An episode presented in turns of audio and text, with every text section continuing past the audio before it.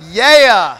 Friends, I liken this moment to the, your brains feeling the way bodies feel after a day at the beach. There has been so much bright light shining in terms of teaching, mentoring, learning, and making. I know that there is a certain collective physiological underflow of energy, and I am hoping that the very excellent program before us will rejuvenate us before it is party time. I've just got a few announcements, and then I shall get out of the way. The first of that set of announcements sometimes at events, people wait until the end to say 5,000 thank yous. And by the 4,000th, 211th thank you, a certain, shall we say, blase exhaustion has set in. And so we love at this bridge in the event to give out some somewhat earnest and somewhat arbitrary appreciations. And so join with me in making a lot of noise on a few different fronts anyone who has been here today and seen the facilitating, the teaching, the mentoring, and the making, can we get the biggest love bomb for anybody who did any of those acts of leadership and teaching? Yeah. Thank you. Thank you. Amazing. We were in awe yesterday that we had 20 something percent of our participants facilitating at this event, a point of pride and a number we're going to keep trying to push upward. Uh, on a random but critically interesting note, we have a statistical anomaly at this festival that has never happened in the history of Mozilla, which is that we have two people named Jess at this event who are having birthdays during Mozilla Festival. Huge birthday love bomb to Jess Klein and Jess Steimer. Yeah, yeah, happy birthday. Give them some birthday love at the party tonight. And then three folks, and again, there are so many people we wish we could thank by name, but three folks that really stood out today as embodying what we really consider the spirit of the Mozilla Festival. If you were down on floor one and you saw a very interesting looking individual with a beard surrounded by children in a somewhat Pied Piper like way, making 3D avatars for Minecraft, printing them out and folding them. Max Ogden, you rocked that floor and lit those kids up. Max Ogden, thank you so much. That was awesome. Another individual, but I name him in conjunction with the very fine organization that he is a part of. Uh, Tim Riches and the Digital Me folks continue to embody the community values as they do open badging and just bring all kinds of love and innovation in the badging arena. Huge love bomb to Tim and the whole Digital Me team. Thank you all. Get to know those folks, they've got a good thing going on and a very specific one from the, uh, the open journalism, open data floor. Big love bomb to Joanna Geary from Guardian, who just lit a lot of people up and created some incredibly concrete outcomes in her session. Joanna, thank you so much. Make noise for Joanna. Thank you, friends. Perfunctory but important announcements. We are, as an act of human kindness, starting not at 9 a.m. tomorrow, but at 10 a.m. tomorrow. Yeah! How's that for some innovation, friends? But wait, there's more. I'd like to predict the future. At quarter to the hour tomorrow, there will be at least one earnest individual sitting in this room feeling good about being here on time, but being the only earnest individual in this room at quarter to the hour because in their personal timekeeping universe it is quarter to 10. But in the reality known as UK time zone, it is in fact quarter to nine. Friends, it is the night we fall back in the United Kingdom, so please, as a public service announcement, remember the time is changing at 2 a.m. on Sunday morning. We welcome you to come early. The coffee will be hot, but we wouldn't want to see you bitter losing that hour of sleep. Yeah, yeah. So we will see you. Please do try to be here by 9:45 tomorrow time so we can get rocking and get making all through the day. Couple more and then I'm out of here. Moz Fest is the tag by which you can tell this universe and many networks beyond anything that has gotten made or transpired at this event. So tag your pictures, tag your makes, tag anything that is digitally taggable with the Moz Fest tag. And if you need any help or support or existential counseling, Moz Help is the tag that'll get you what you need. Finally, These keynotes are going to hop and pop for about an hour. As an act of humanitarian kindness, we are trying to keep it to 60 minutes or less. This, my friends, is the key to another kingdom. There's a party taking place in the O2 Holy Temple of Multifunction Consumption right over here at a place called Alphabet City. Mozilla's hosting a festival party. This is your ticket to the first couple of rounds being on us. Please join us immediately following for drinks and appetizers at Alphabet City in the O2. And it is poor form to steal these badges from innocent children on your way out the door. All right, I am done. I think that is all the announcements that needed making. We do have a very special and I dare say exciting program this evening. It was really quite fun to uh, listen. It was run through earlier today. First, I'd invite you to give a warm welcome here to talk about Mozilla's values and how Mozilla thinks about the challenges and opportunities we face as the internet evolves is Mozilla's chief lizard wrangler, Mitchell Baker. Make her welcome. Oh, yeah.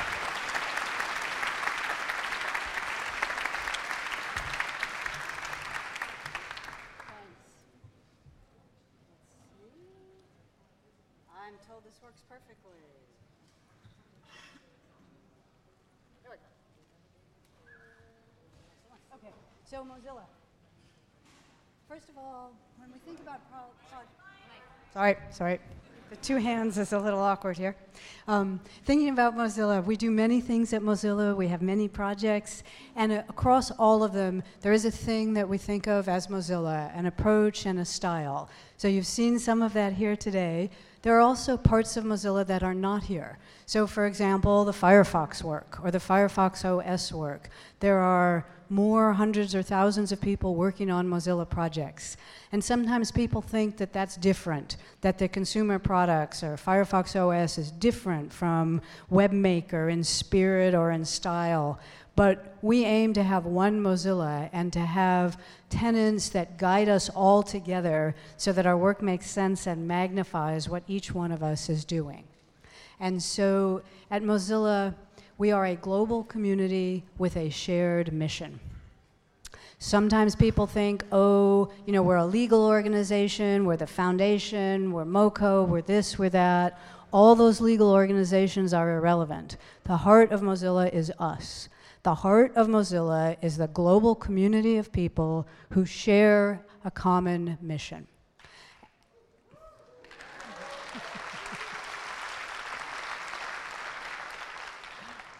Mark alluded to that mission earlier. That mission is to build an internet that is knowable, that is interoperable, and that is ours. That's open, where we can be makers, and it's ours. And that mission is to build online life where people can know more, do more, and do better. And that goal frames all of Mozilla's activities. That's why we built Firefox a decade ago. And that's why we built Firefox OS. That's why we are developing the WebMaker program. That's why we're looking at all of the initiatives that you're leading here today, is to build that kind of openness and freedom and opportunity into our lives. We also share an approach to how we do these things across the different projects. At Mozilla, we build products, we empower communities, we teach and learn, and we shape environments. And sometimes people think, oh, building, that's over on the Firefox, Firefox OS side, and, and teaching, that's on the WebMaker side, and we sort them out by project or organization. But the real power of Mozilla is when all of those things happen together. So with Firefox, our first great success, yes, we built the product. We also empowered communities to go out and do things. And most importantly, to do things without having to come back to some Mozilla person and ask permission. Go do. If you share our mission and you share our goals and you share our approach, go do things. That's how we gain real power. That's how Firefox succeeded. And on the other side, WebMaker often has a teach emphasis, but it's got a huge build component to it. From popcorn to Thimble to WebMaker to all of the technologies we're looking at, they underlie the teaching aspect as well. And everywhere at Mozilla, the key is empowering more people to do more. Not hanging on, but letting go, making room for more people to take your place and move forward. And so at Mozilla, we try to weave all of these things together. And when we are really good at that, we are able to shape environments. With Firefox, we shaped the computing environment of its era. With Firefox OS, we hope to shape the computing environment of the mobile era. With WebMaker, we hope to shape digital learning, teaching, making by doing and we continue to look for new areas where we might shape the environment. That's why open science is here. That's why games are here. That's why we have a privacy track that we're looking at. And for example, on the privacy side, we are trying to weave all of these strands together. We build. A few years ago, we pioneered Do Not Track. First ability easily to tell advertisers and tracking sites not to track me. Something like 18% of the people in the UK have adopted that. Same in the US, higher in some places, lower in others. Same time, we adopted a more active policy program at Mozilla. For many years, I was very conservative. It's clear today we need to be active in policy. And so DNT is coupled with policy work and experiments on cookies and what to do about cookies. Not always right, but starting a conversation, starting many conversations, trying to figure out in the coming environment of data explosion and privacy questions what can we do? What can we build? Who can we empower? What should we learn? What can we teach? And so, in just a minute here, I'm going to hand the stage over to two descriptions in the privacy area where we're trying to start more discussions. First, I'll hand the stage to Camille Francois, who's a cyber war researcher at the Berkman Center at Harvard, and she'll talk a bit about privacy and its relationship to fundamental aspects of life that I at least think of as freedom. And then we'll see a concrete demonstration of something new that we're building, sort of a new product feature, trying to start new conversations about online tracking. What can we know? What can we do?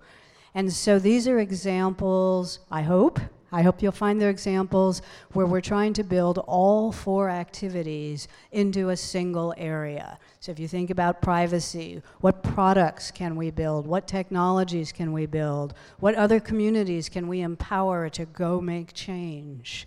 What do we need to learn?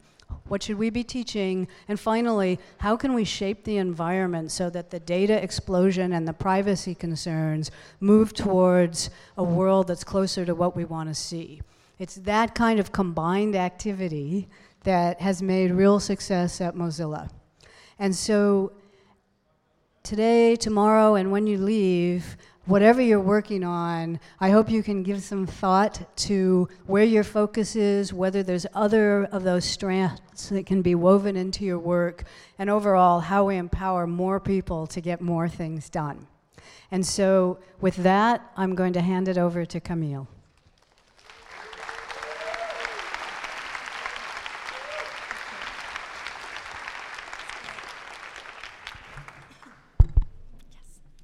Hi, everyone.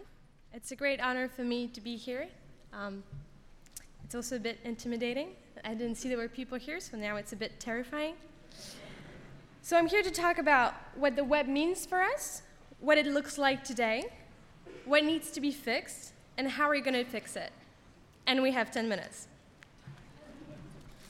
It's always great to hear internet pioneers talk about the web they initially built and how it evolved.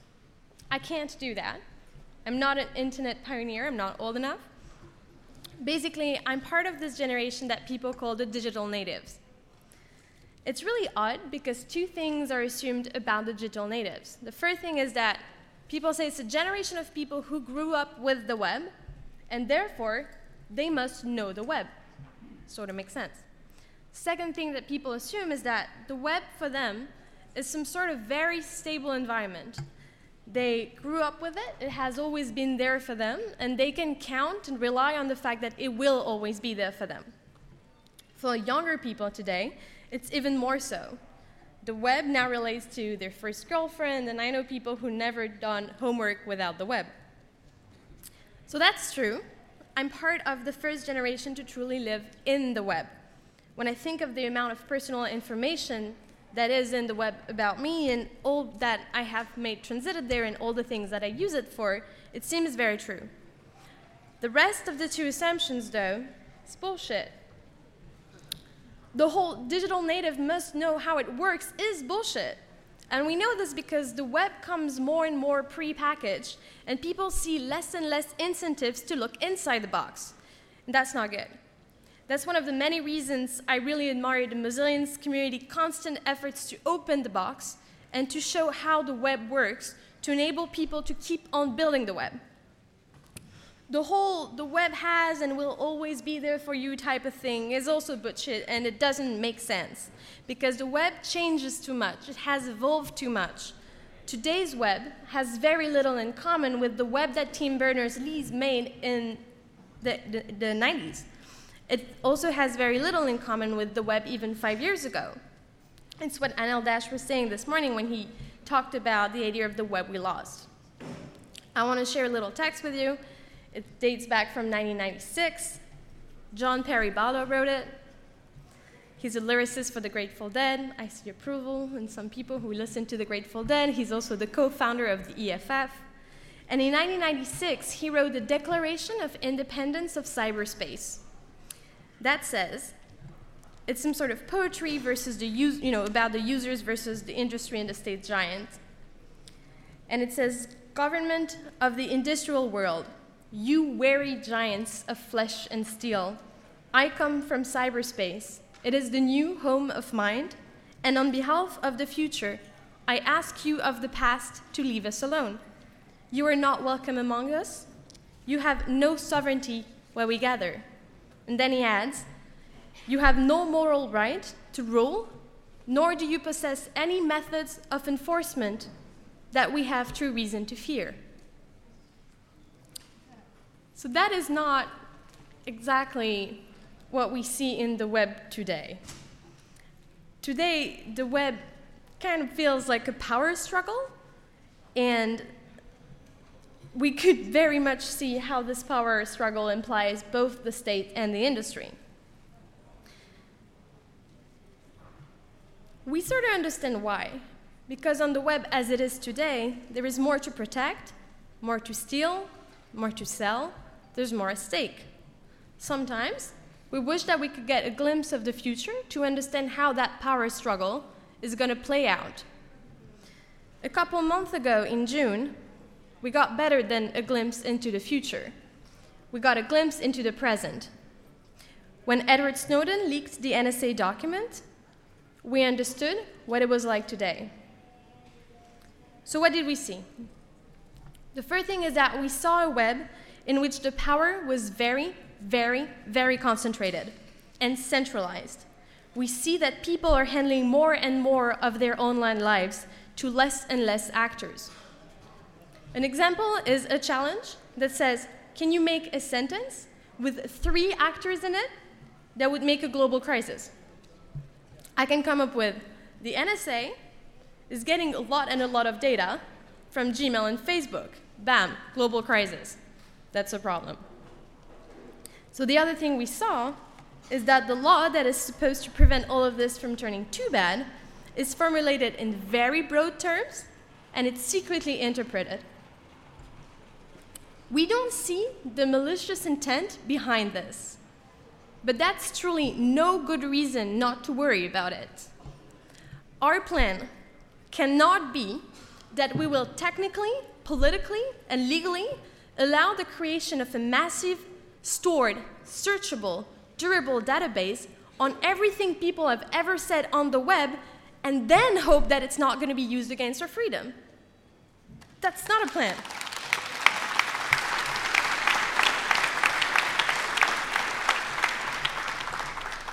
So, as of right now, we don't see the scary political project behind it. What we see is a lot of confusion. Confusion is when we step in to have a dialogue.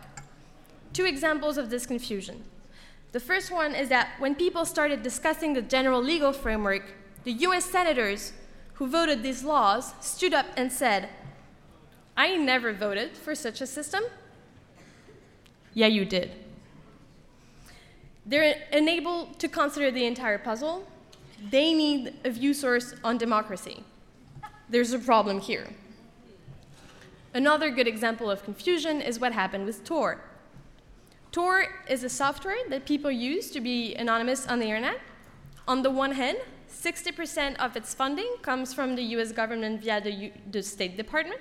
And on the other hand, the NSA spends a lot of effort and funding into breaking it. They circulate presentation called Tor Stinks, official name of the document. It's on the Guardian website now. And then they really try to break it. And then they complain about Mozilla effortlessly fixing it in software updates. It's true.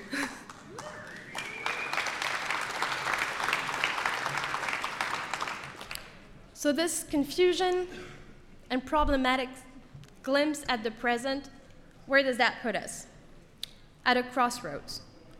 We got a glimpse of the present, and it is now our duty to say that does not look like the future we want. That does not look like a net respectful of the principles we hold as sacred. Often, people say that democracy is like plumbing. Why? Because you only care about plumbing, plumbing when there are really bad smells. Democracy in our information society doesn't smell so good right now, and we need some plumbing. Mozillians, we are the great and heroic plumbers of the information society. Plumbers doesn't sound sexy, I know. We can also say the architect, the painters, the evangelist, the priest, or whatever. What I mean is that this community is in good shape to address these problems. It's well equipped with our knowledge, our motivations, and our values. We talk about privacy, but truly, it's about freedom in general. It's about democracy. What is that thing that we call privacy?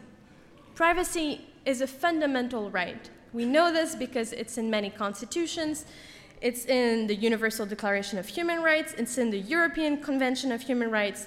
But truly, in our information society, privacy is the thing that enables a lot of fundamental freedoms.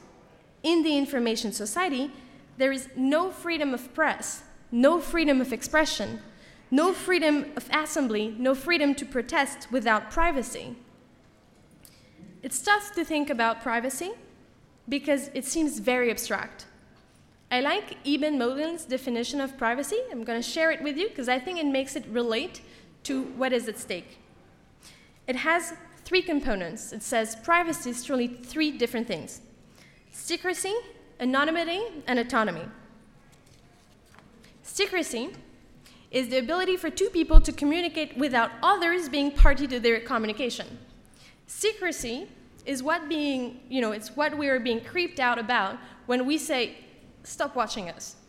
That's secrecy problem.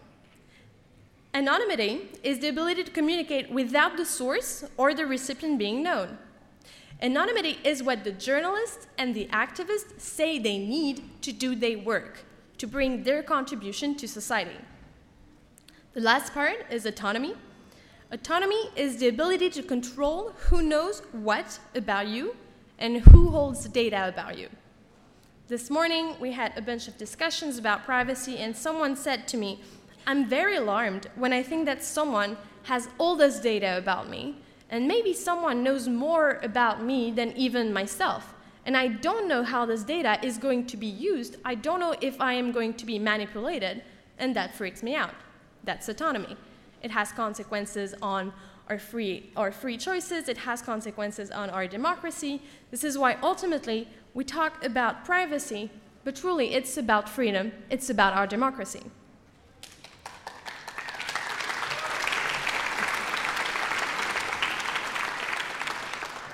So these are the pipes we need to fix.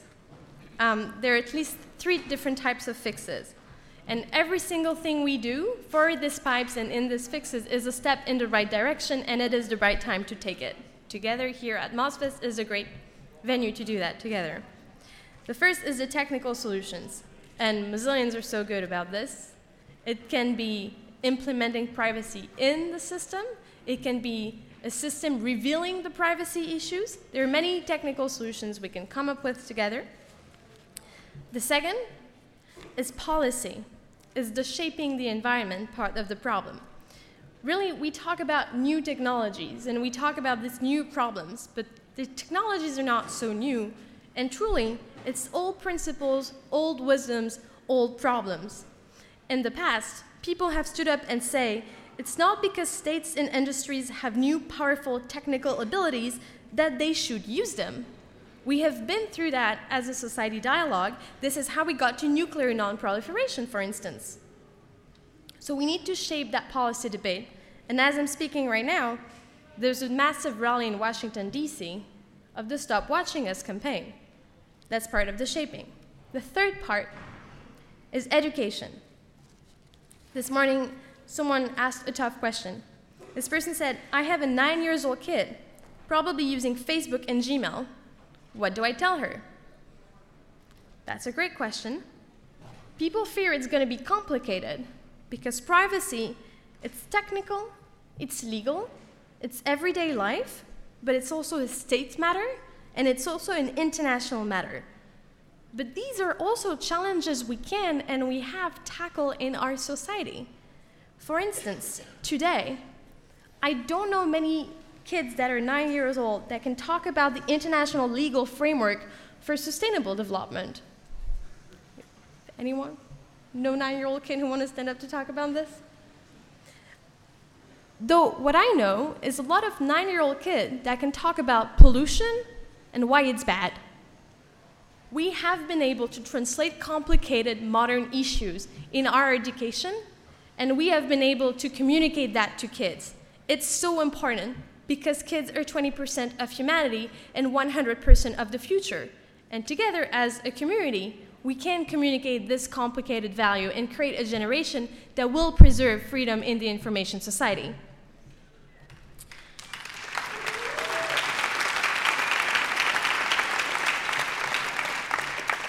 So on this, let's make some plumbing together. Let's build and teach the web we want. Let's build cyber peace. I was part of the first generation to live in the web, and I would like to be part of the first generation to truly see it at peace.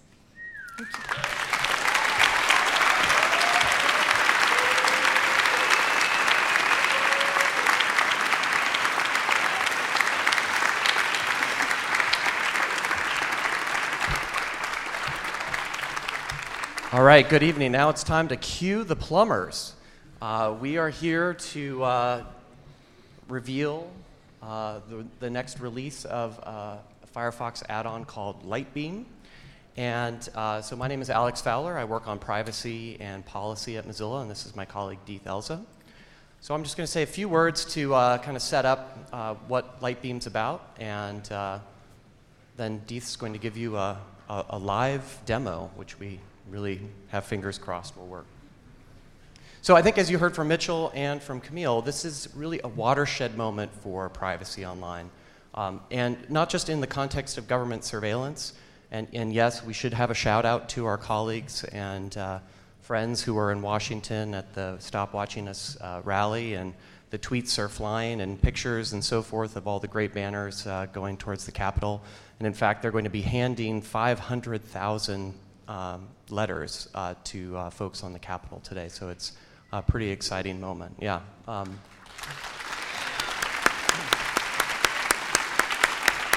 and, and I'll just say, you know, on, on, the, on the topic of government surveillance, the way that we learn about what's happening, it's rather unfortunate. It's not observable, it's not transparent to us. So we have to have the courage of uh, whistleblowers to bring light to how uh, that type of uh, tracking and surveillance is happening on the web. But that's a critical part of the dialogue. But what we're going to talk about tonight is a different form of online surveillance and tracking, the commercial uh, third party web. And uh, so the tool that we built, Lightbeam, it's an add-on for Firefox. And what it does is it shows all the connections that the browser makes to first and third-party sites uh, online. And the goal here is to really shed light on how, these, how we interact with these sites, uh, not just for our users, but to bring that information together in an aggregate so that developers, uh, the industry, publishers can learn more and understand the, the, the diversity of, of, actually how the web works. So um, I, I, I, will just say one other thing. I'm not sure if Atul Varma is here. Atul, are you here tonight? All right. So this, uh, can you stand up for a moment? Um, I just want to recognize Atul because the spark for this project, yeah. Uh, it's I, I, think it was a, a, a weekend, a, a, weekend project, uh, probably lots of coffee and beer involved, and, uh, and he, he, he uh, put together uh, the first uh, kind of tool that, I, for me, when I first saw it, I felt like it was a Wizard of Oz moment. I felt like that curtain had been pulled back and I could see kind of the, the true inner workings of the web. So that was really the, the genesis. Then with the generous support of a uh, grant from the Ford Foundation, we took that kernel of an idea and built it out more and so re releasing it as Lightbeam is our way to bring it to a wider audience. So with that, I'm going to turn it over to Dethe to do a demo.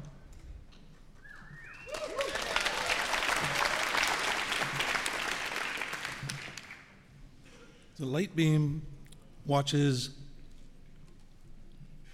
what gets loaded without your consent. So when you visit a site like Amazon, we have the circle is Amazon, where we navigated, and the triangles are other sites that it has loaded.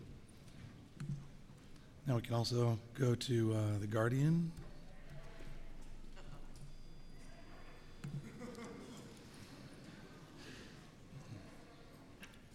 There.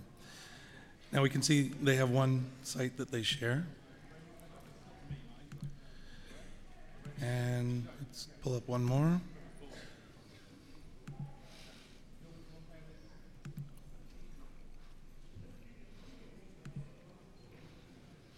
All right. Now we're starting to see that they share several of these triangles. Okay. Now, I want to uh, I want to show you what it looks like after a week of data.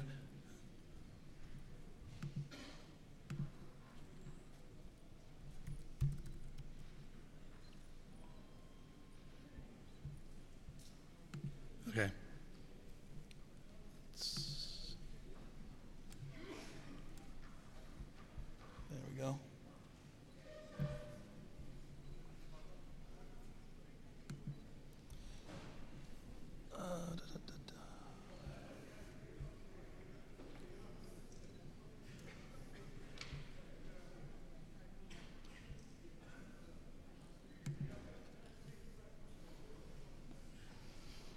That's a week, a week of data.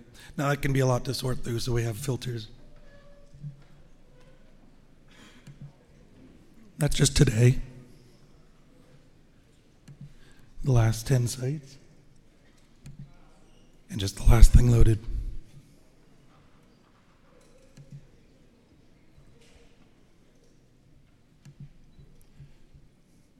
Now, what we've done with it to help you sort through this data is in addition to being able to filter it, we have different ways of viewing your data so we can see over the course of your day. This is going to take a minute because we have a lot of data. While it's loading this, there we go. So over the course of your day, this is the sites that are loaded.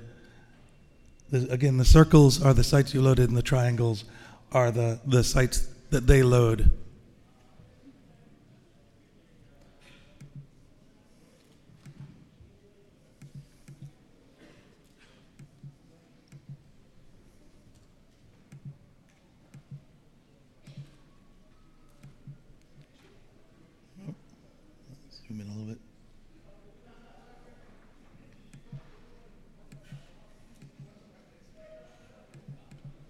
There we go.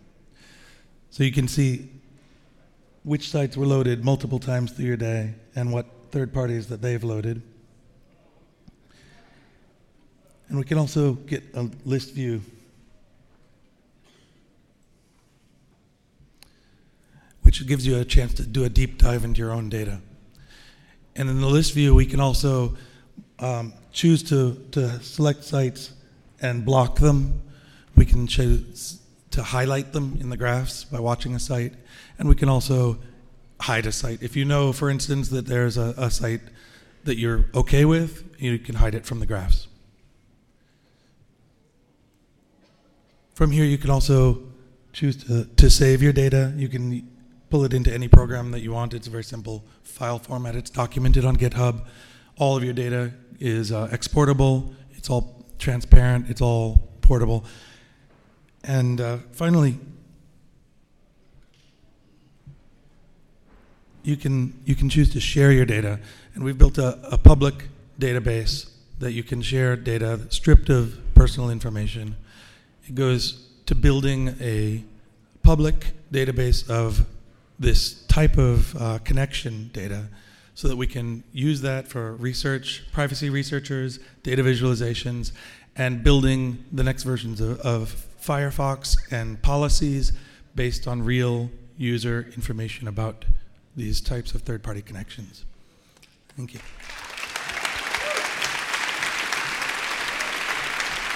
So, thank you, Deep. Um, what I'd like to do is invite you, there's a session tomorrow. What I'd like to invite you all is to participate in this process. You can get access to the add-on at fire, um, mozilla.org slash lightbeam. You can download it, play with it. Uh, you can uh, contribute your information to our aggregate database, and then we really hope that you will hack it, build it, make it better, uh, make it your own, uh, and uh, we get a, a more community engagement in this topic. So thanks very much. Thank you. Let's give it up one more time for Camille and talking about our freedom and our privacy. And give it up one more time for Dethe and Alex and Atul and all of the plumbers that are helping us think about our privacy and our freedom. And we are all those plumbers, or those evangelists, or those painters, or those artists. That is what we're here to do, and we are a few amongst many. And so that, I think, is what was right about what Camille said. We are at an exciting moment. Uh, sometimes can be scary, uh, but it also, there's tremendous opportunity in it. And we have those tools. I mean, what's exciting and important about those four pillars that Mitchell talked about? If you just think about the very small example of Lightbeam, we have you know, it's a, it's a small thing, but we have built quickly something that lets us see what's going on, which has been invisible to us. We have it now as a tool where we can go and teach exactly the kind of thing that Camille talked about, where, you know, we can explain this to our children and ourselves. And we've built in that for the first time an open database where we actually can empower and build communities of people who can help us really understand at a, at a bigger level what's going on. And that is the set of tools that we all have as those plumbers and artists and evangelists as we think about these complex environments that are around us and that we're trying to shape with our values. And that's not a bad spot to be. So I want to say something and introduce an, another plumber and artist. Um, uh, Bethany Koby from Saved by Technology. And the, this, the setting of why I asked Bethany to close tonight is, you know, when you think there's two and a half billion of us now on the internet, you know, two and a half billion times that 10 days of data times 365 days a year times da da da da da. I mean, we are creating a tremendous amount of data and are, are kind of trying to figure out what that means and all the things Camille talked about. And think about there's going to be 6 billion people in 2025 uh, on the web, and what is that going to mean in terms of figuring that environment out? But then think that in 2025, there also will be a trillion devices connected to the internet. And we don't know at all yet how to think about that environment, but that is the environment we are walking into. I don't think we even really have a choice about that now. But the choice we do have is to start to think about what that world looks like. And we can sit in fear, and I think certainly sober thought is useful, or we can say, let's actually go and look at the devices that will be connected, play with them, start to become comfortable with them, start to make them ours in a way that we can then know and shape what that environment is. And these guys know how to play with that. So I want you to see what they're doing. It gives me a lot of hope.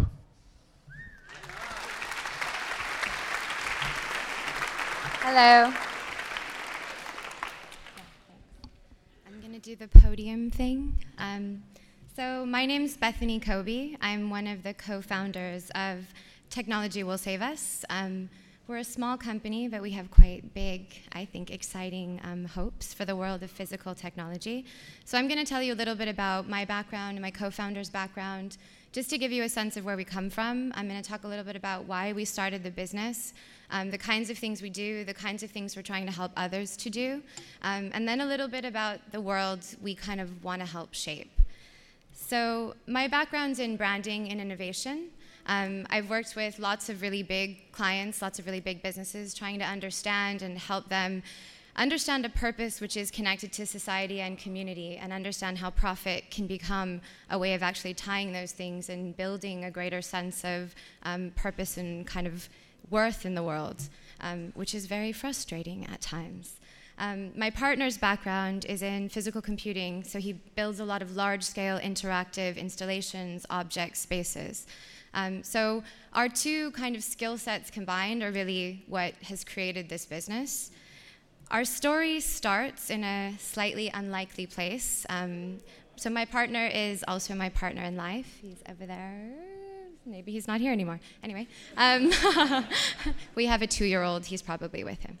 Um, so it starts in an unlikely place. It starts in a trash can. We live in Hackney, in what we think a very educated, creative community.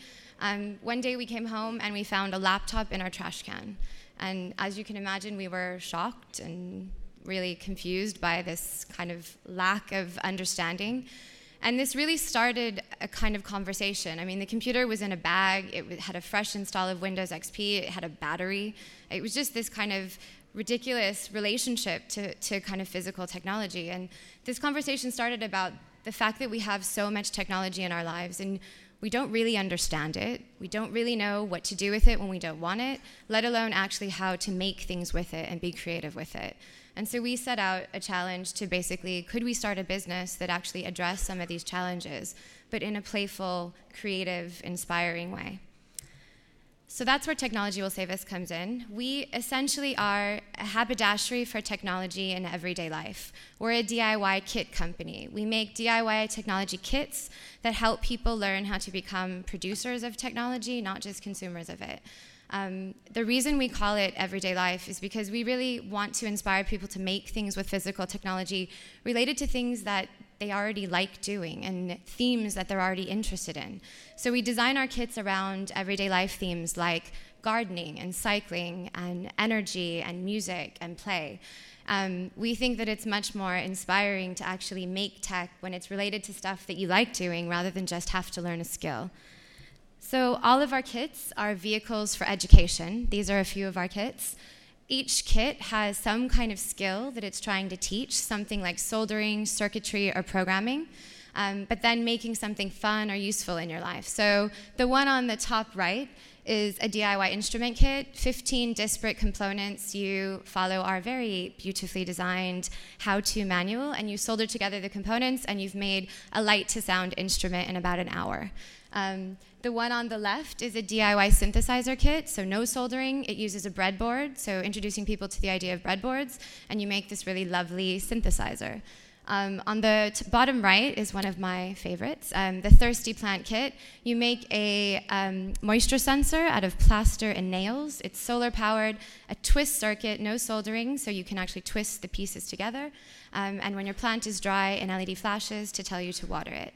Um, and the one on the left is a DIY speaker kit, solder your own amplifier, and explore the materiality of sound by creating speakers out of all kinds of materials. And in this case, in one of our workshops, someone made one out of a balloon, and it was so inspiring, we now include a balloon in all of our kits.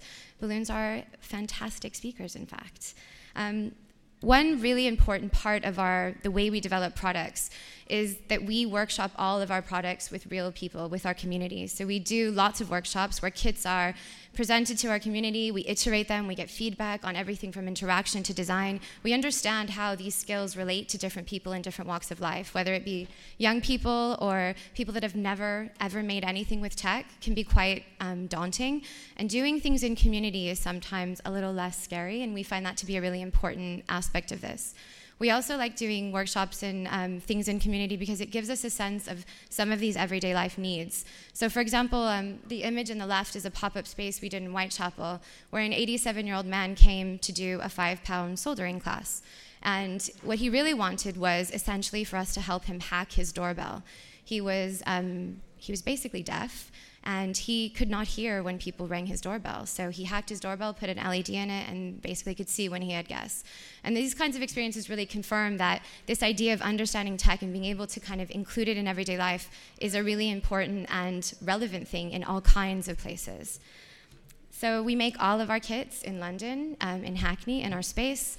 We source all of the things as close to London as we can. We produce them, we distribute them, we ship them out of our UK office. Um, our studio is really lovely. It doesn't always look like this. um, one of I want to share one really exciting um, product that we just launched last week at Wired. Um, it's part of a collection of some really interesting businesses that you might know. So Mozilla, Nesta, and Nominet Trust um, created a fund called the Digital Makers Fund. It's part of a campaign called Make Things Do Stuff. And we applied to this because we've made lots of kits, and young people do use our kits. However, those kits were never designed for young people specifically. So, with this fund, what we did is we did a collection of user centered research with young people.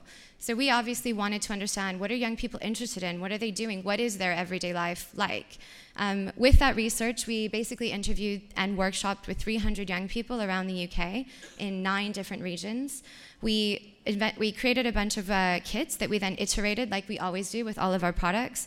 We then created resource material to support that and then launched that into our kind of collection of products. So this was a really important way for us to to include this everyday life research in the, the way we now develop kits going forward. Another important element of this was to actually develop resources that were useful to other people doing things in education with young people. So, all of our findings, we created a visual poster that we basically have on our website and is free for anyone to see how this data was captured, what those insights were. Um, and the insights were really interesting. Some things were things that we kind of expected, and some things were quite surprising. Um, young people are making things in school. They like making things, but a lot of times they're making things that they don't care about, and therefore they don't really know what they're learning. Um, this was really important for us to kind of understand and really start to, to play with. Young people want to make things. Um, they're incredibly inventive. When asked things that they would invent and make, they were everything from robots to do their homework to Wi Fi to solve problems for them. Um, and the most important thing was a few themes that came out of it. So we had six themes that came out of it. And again, some themes were things we thought would happen, like gaming, and other things were things that we didn't really expect, like food. So, of course, once we saw that, we got very excited about kits that involved tech and food, but that's not what we did yet. Um, so we picked three themes. The first theme was gaming, um, which I'm going to show you in a second. The second thing was sports and, um, and basically health, which was a really important element for young people. And the, the third theme was um, socializing and deepening relationships. So we developed three kits the DIY Gamer Kit, the DIY Mover Kit, and the DIY Chatter Kit. Um, the Mover Kit, this is some images from uh, workshops we did with the Royal Institution. So this is the first prototype of the Gamer Kit. Um, we workshopped it with 15 different groups of young people to really understand how these skills and tools would be used by them, got lots of feedback to develop the final result. This is the DIY Mover Kit. Again, early prototyping stages, but basically to help and introduce young people to data and visualizing data and beginning to understand when you visualize data, then what can you do with it? What do you understand about yourself and the world around you? And the last one is the DIY Chatter Kit, which is essentially um, like the game Cups, so kind of wireless walkie talkies that help you to create a local network and start to play and understand socializing and relationships in a really analog sort of way. So the gamer, this was the stages that we went through to develop it. So first is really proof of concept. Can we actually create something? How do we decide what the gamer is going to be? Is it two buttons? Is it a screen? Is it an LCD? Um, the second one is really then can we workshop this thing? Can we bring it into an environment where we actually get people to start to play with it and understand what we're going to help people to learn? And the last one is the final iteration, which we launched um, last week at the Wired conference and showed last night at the science fair at MozFest. Um, and again, this one is where we actually start to pay attention to kind of design details. We're really interested in creating products and kits that are inspiring and beautiful, not just kind of geeky kits for geeky people. We want them to really inspire people to want to use them. So this is the final gamer. Um, we think it's pretty uh, beautiful. Um, so basically, what it does is it helps people to learn how to make. So you literally solder your own game console. And then you play um, a few games that we launched with it, which were uh, programmed by a 15 year old who did some internships with us. Um, so it launches with Pong and Snake, because you have to have Pong and Snake. Um, and you learn how to play the game and then start to understand the functions of the gamer. And then you actually start to code your own games and learn game mechanics to then invent your own games. Um, and the thing that we think is really inspiring about it is that once you start to understand the world of physical technology in these sorts of dimensions, you start to really open up whole new possibilities for young people. Um, this is a small video. Oops. Or not. I think I'm going to skip the video. Oh, there we go. With no sound, unfortunately. No. I'm not going to subject you to a soundless video. You can watch the video on our website. It's a very exciting video. So, I guess most importantly is this kind of vision of the future that we really want to be a part of shaping. Um, we want to be a part of a future where everyone really loves the idea of making technology and can do it because they have the skills to actually make things and a fearlessness to start actually making things with tech because they've learned what components are. They've actually opened the hood of their physical devices. Um, we also want to be a part of a world where STEAM um, curriculum is being supported and hopefully using our kits and many other businesses like us in the world to really enable young people to start to make with technology, both digitally and physically. And I think most importantly, we think that the world of physical technology doesn't have to be so homogenous. We think that maybe it's a little messy, maybe the world looks a little different, but that our devices might actually be a little more meaningful if we had the skills to modify them and make technology do what we want it to do. And that is Technology Will Save Us. Thank you very much. Awesome stuff. Can I steal the gamer? All right. Thank you. I just got myself a free gamer. Um, thank you, Bethany. And just one more round of applause for Bethany and Technology Will Save Us. And, you know, to me, one of the reasons I asked Bethany to come up is this thing is delightful uh, in my mind. I mean, if you, if you play with it and you might beg them, or if you saw last night uh, what it was, it, it's a thing to, to play with that is just fun. But it also is us starting to be able to get our fingers on this world of a trillion connected devices around us that is emerging. And it may seem very small, and it may seem that many of the ideas that we have in here are very small. I mean, certainly remember when Atul first showed me collusion. It was, like Alex said, a Wizard of Oz moment. And it was just a little Firefox add-on that you know came together in a weekend. It came from a brilliant person, uh, but you know, it's a small thing.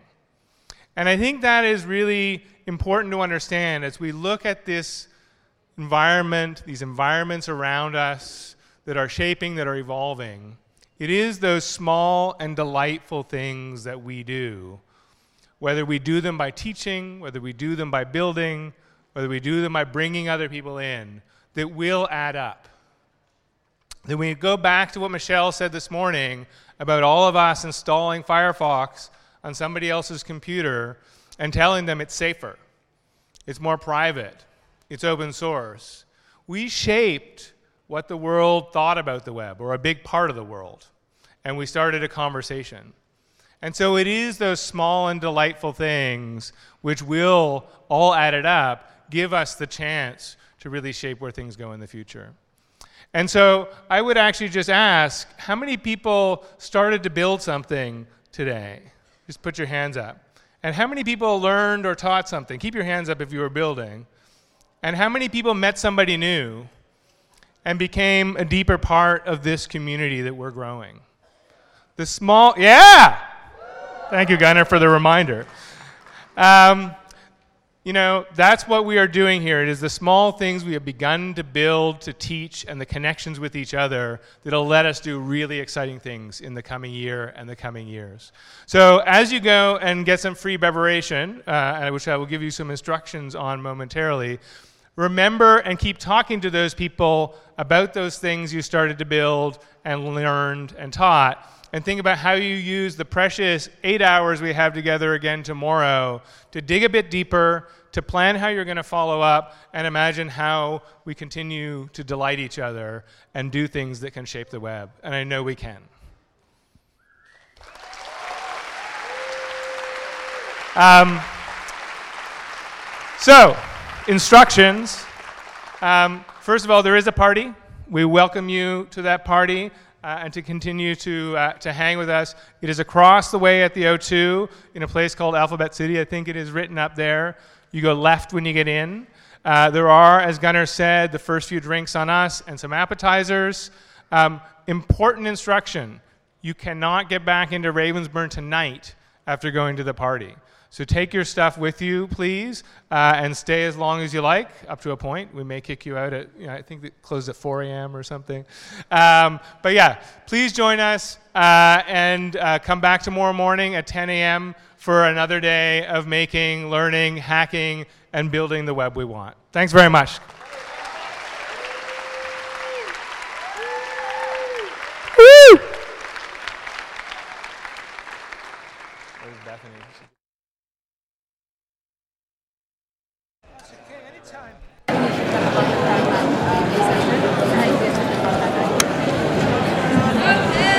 Everybody. That was day one of the Mozilla Festival, and with the Airtime live stream, we are all going to head up to the party now. If you want to meet us and the Airtime team and talk more and geek out more about broadcasting, open broadcasting, radio, and everything else, yeah, uh, just join us at the party. Um, the Airtime team is there. You can very easy catch us. Like uh, just head to that person with the crazy blinking, flashing LED jacket. Uh, you can't miss her. And uh, uh, if you just want to talk with us and just like run an interview, we ran a lot of interviews today. Uh, uh, we our radio station is still up, set up and running tomorrow at day two on Sunday um, at the Mozilla Festival. So like, just come and join us. Um, we are here around the day and uh, just watch for the microphones because that is us. Um, have a lovely Mozilla festival for everybody out there who unfortunately can't join us. Um, we are going to upload everything to our SoundCloud playlist so you can listen to all of the live recordings later on tonight, and then, of course, the same thing after the recordings tomorrow. Um, I wish you all the best. Have a lovely day, and if you want to contact us, just hit the hashtag airtime or contact us through at Sourcefabric on Twitter. Have a good one. Bye.